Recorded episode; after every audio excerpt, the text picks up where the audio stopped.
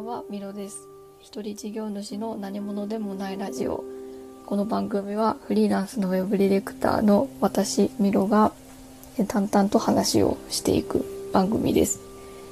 えー今日は在宅フリーランスのデイリールーティーンっていう話をしたいなと思っています。で最近はコロナでテレワークをしている方も多いんじゃないかなと思うんですが、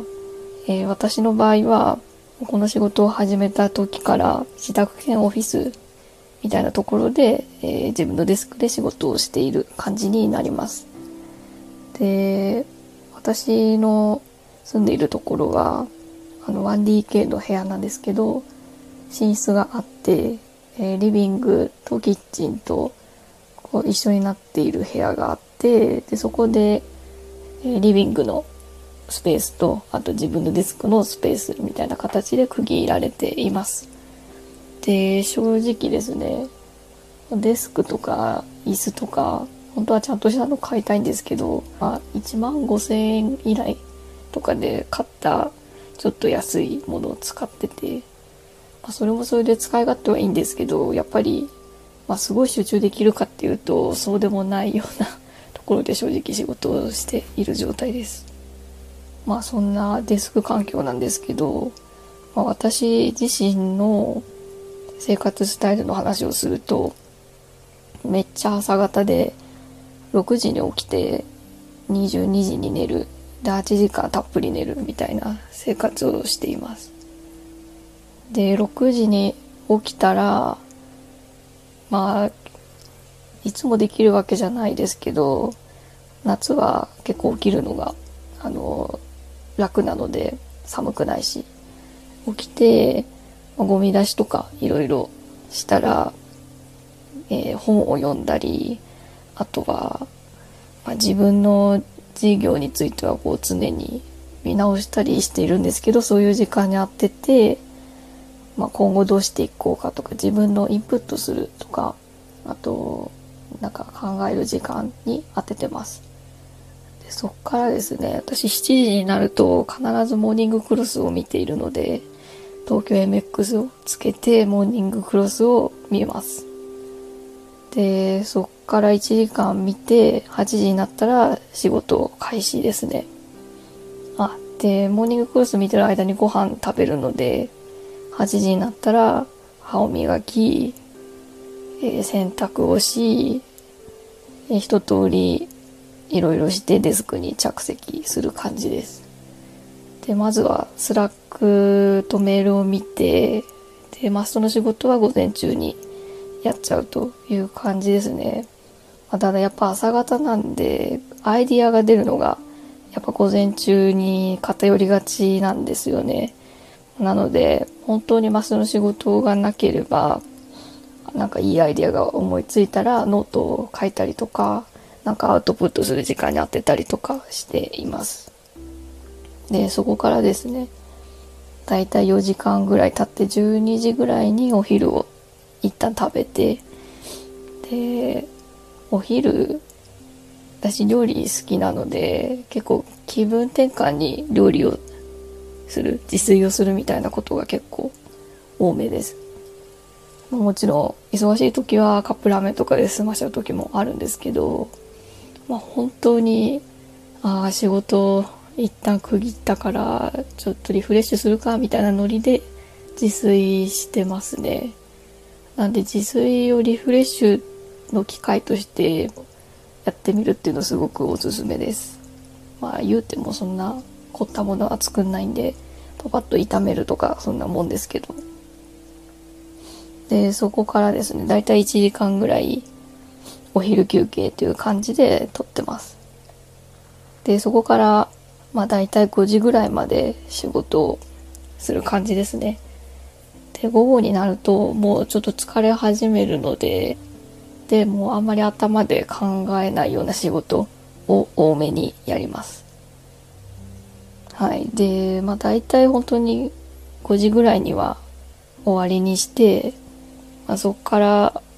私は夜より夕方にお風呂入っちゃう派なのでもうそこからお風呂に入って、まあ、ゆるゆるとお風呂に入りながら、まあ、だらだらとツイッター 見たりして、まあ、だいたい7時ぐらいになりますと。で、7時になったら夜ご飯食べて、で、そこからはもうあんまり仕事のことはあんまり考えないで、ゲームしたりとか、YouTube 見たりとか、ネットフリックスで海外ドラマ見たりして、で、もう10時になるみたいな感じですね。で、10時になったらもう電気消して、あの、アロマを炊いてさっさと寝ますね。はい。で、寝る時も結構 YouTube 見ながら寝落ちすることが多いんですけど、好きな YouTuber さんがいて、で、その方の声がすごい好きで、流し、流してるとほんと5分ぐらいで寝ちゃうみたいな感じですね。はい。で、そんな感じで一日がさーっと終わっていきます。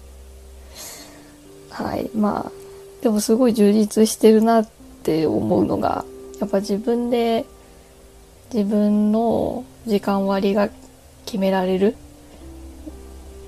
なのでそこは会社員時代と違ってすごい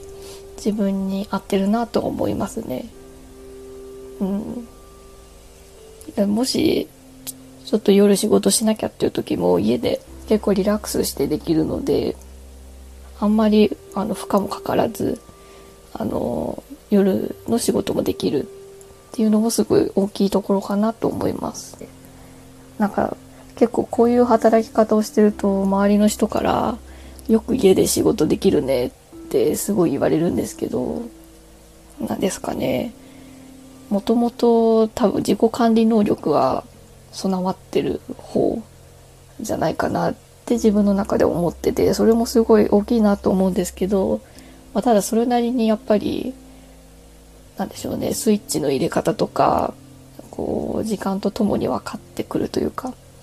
で、こういう時は無理をしない。こういう時はちょっと無理しても大丈夫かな、みたいな線引きが自分の中で定まってきて、それが、やっぱ家で仕事できる、なんていうのかな。うん。いいスイッチになってるかなと思います。えいくつか私の中で、これがポイントなんじゃないかなって思っているのは、こう、リズムを崩さないで、それに身を委ねるっていうことかなと思ってて、えー、まず、土日もあんまりだらだら夜夜更かししたりとか朝起きないとかあんまりしなくて、で、まあ、多分私の中で6時に起きて22時に寝るっていうのは結構心地いいパターンなんじゃないかなと思ってます。まあなので結構土日も無理せずこのパターンでいけているので、そうですね。まあたまにはダラダラしちゃうけど、基本は6時起床の22時寝るっていうのを守って生活してますね。なんかこう、どっかで見た話なんですけど、こう夜寝れないのは今日に心残りがあるからみたいな名言を見まして、うん、でもこれって結構当てはまるなと思ってて、なんかこうダラダラ過ごしてると、ああなんかダラダラ過ごしちゃったなっていう罪悪感とともに、それを埋めなきゃカバーしなきゃみたいな、なんか何かが働くのか、夜ちょっと夜更かししちゃったり、でなんか、ああまたやってしまったみたいなので、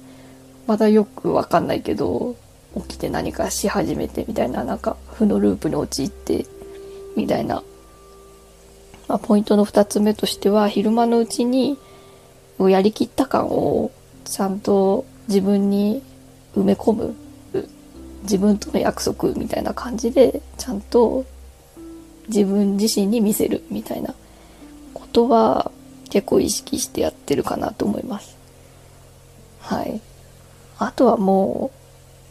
う、あんまりストイックに決め事守ってると疲れちゃうんで、本当になんだろう、ちょっと今日気圧下がってて体調悪いんだよなとか、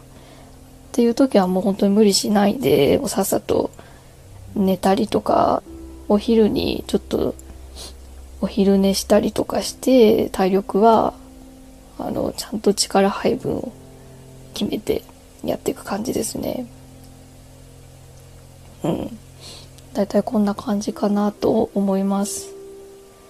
うん。やっぱりリズムをきるだけ崩さないでやるみたいなところって大事かなと思いますね。よくお子さんが休校中に家でこうだらけてしまうから、ちゃんと時間割を作って生活しましょうって言われてて、もうそれって言うても大人も同じだなってすごい感じるので、なんかこう自分の心地いいサイクルみたいなものを、あの、ちょっとずつ、あの、理解して、実践して定着させるみたいなところやっていくといいんじゃないかなと私は思っています。はい。いきなりできるもんじゃないので、ゆっくりゆっくり馴染ませていくみたいな感じかなと思います。はい。じゃあ今日はこんなところで終わりたいと思います。では。